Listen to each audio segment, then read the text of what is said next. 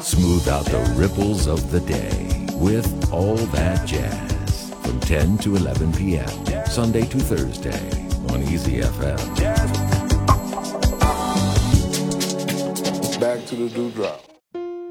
Hello everyone. My name is Cornelia Nilsson. I am a Swedish drummer.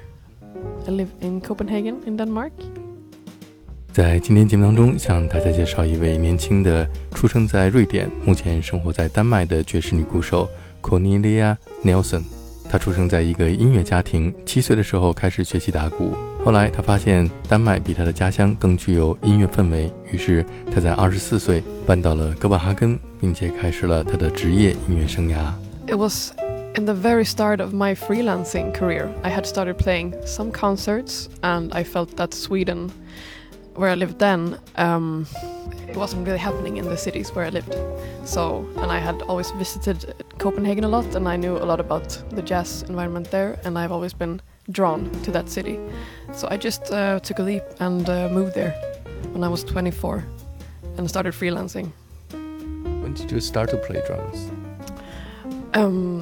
The instrumental drums I started playing when I was 7 years old.I have a very musical family, everyone has good musical ears, and I have been told that I started playing on everything in the kitchen when I was a kid. And yes, and both my mom and my dad were like, okay, she has to get a drum kit. And my dad, he actually plays too, yeah. My mom sings, and then I started taking lessons when I was 7 with a great teacher who I will never forget.I started playing concerts when I was 24, so at that camp I think it was 26, so I had been playing professionally for a few years. But at that camp I remember I had, as you also know, Louis Hayes as a teacher, the great Louis Hayes, and he didn't really speak about what he was doing, what he thought about playing the drums or playing music in general. He would just talk about stories from his life with Cannonball and Horace Silver and...all these people, but for me it's just, I just learned so much being just 1 meter from him and just hearing his playing and then me taking over and getting to understand that, oh, okay, I have to be on this level to match what is happening with the group when he plays. Try to match, it's Louis Hayes, so, but I learned a lot from that week.我第一次见到 Cornelia 是在2018年丹麦著名的 Summer Session 爵士训练营上，当年她只有26岁。那一次爵士训练营的导师是著名的爵士鼓手，曾经和 Howard Silver、Cannibal Adderley 和 Oscar Peterson 合作过的 Louis Hayes， 让她受益匪浅。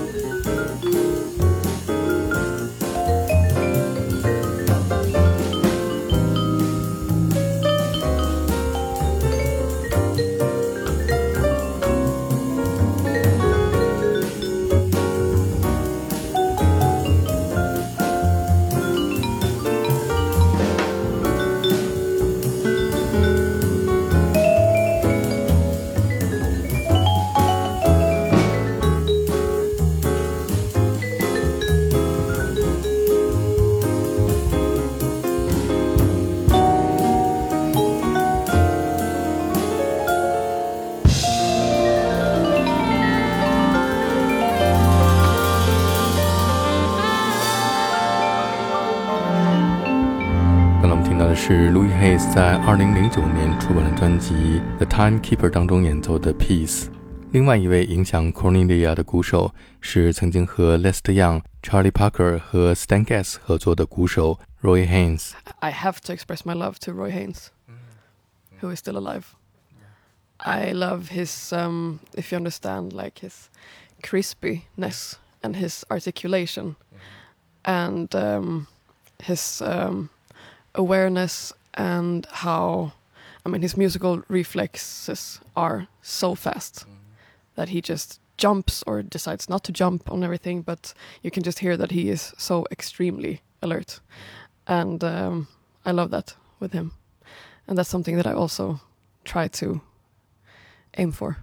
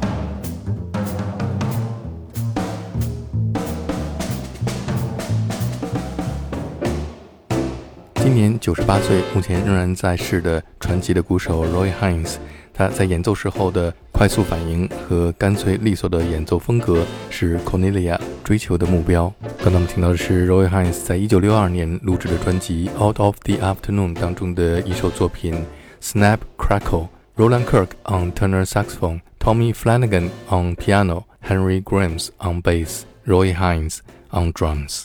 下面我们听到的是 Cornelia 向我们推荐的一张由 Roy Haynes 担任鼓手的 Stan Getz Quartet 录制于1961年的现场专辑 Getz at the Gate. You mean there is one record I could recommend to the listeners who are listening now with Roy Haynes. It's with Stan Getz. Mm-hmm. It's called Getz at the Gate. Mm-hmm. That's very advanced, I would say. That's a lot of different stuff happening. But he makes it sound simple. Maybe that's what you're hearing, that he makes it sound simple, but if you're really listening to what is happening, it's like, wow, okay. He's turning things around all the time. Yeah. And it's cool. Thank you very much. And now I'd like to feature the rhythm group, Steve Kuhn, piano, John Neff bass, Roy Haynes drums, playing one of Miles Davis' compositions called So What?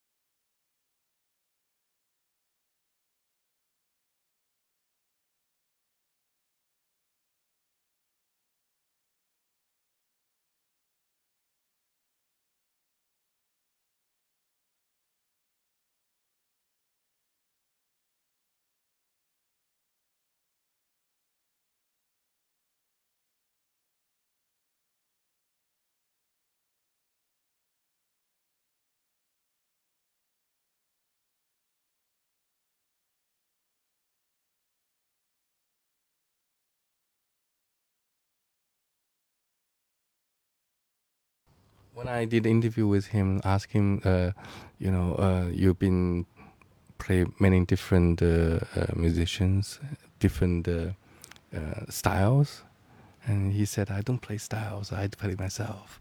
Exactly. Just, yeah. Right. Yes, and that. Yeah, I agree completely with that. He's a journey like through all different styles of jazz.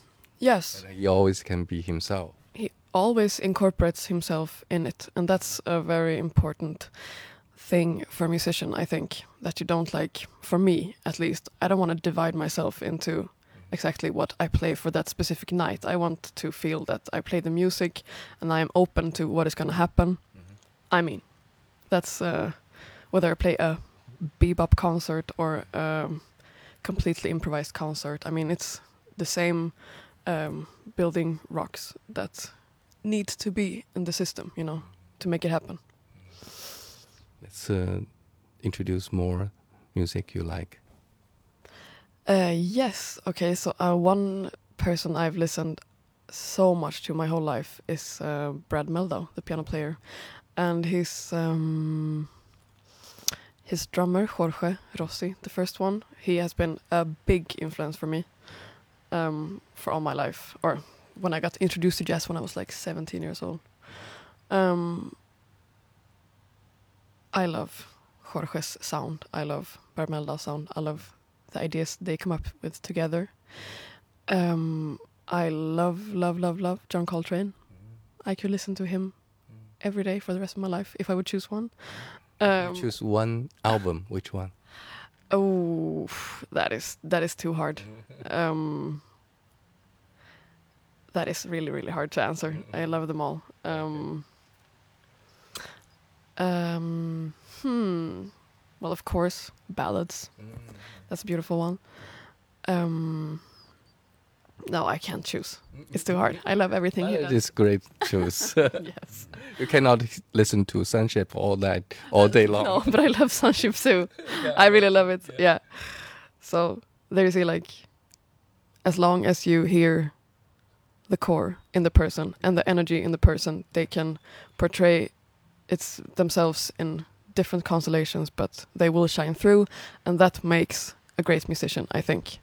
And that's also what I've been talking to the students for this jazz camp this year a lot about. We played different kinds of music, as you heard. And not to make it schizophrenic for them, just to make them understand that it is about the same building material, always, whatever you play. And it's interesting. Yeah. The drummer in your camp, in your combo, only 12 years old, Didi.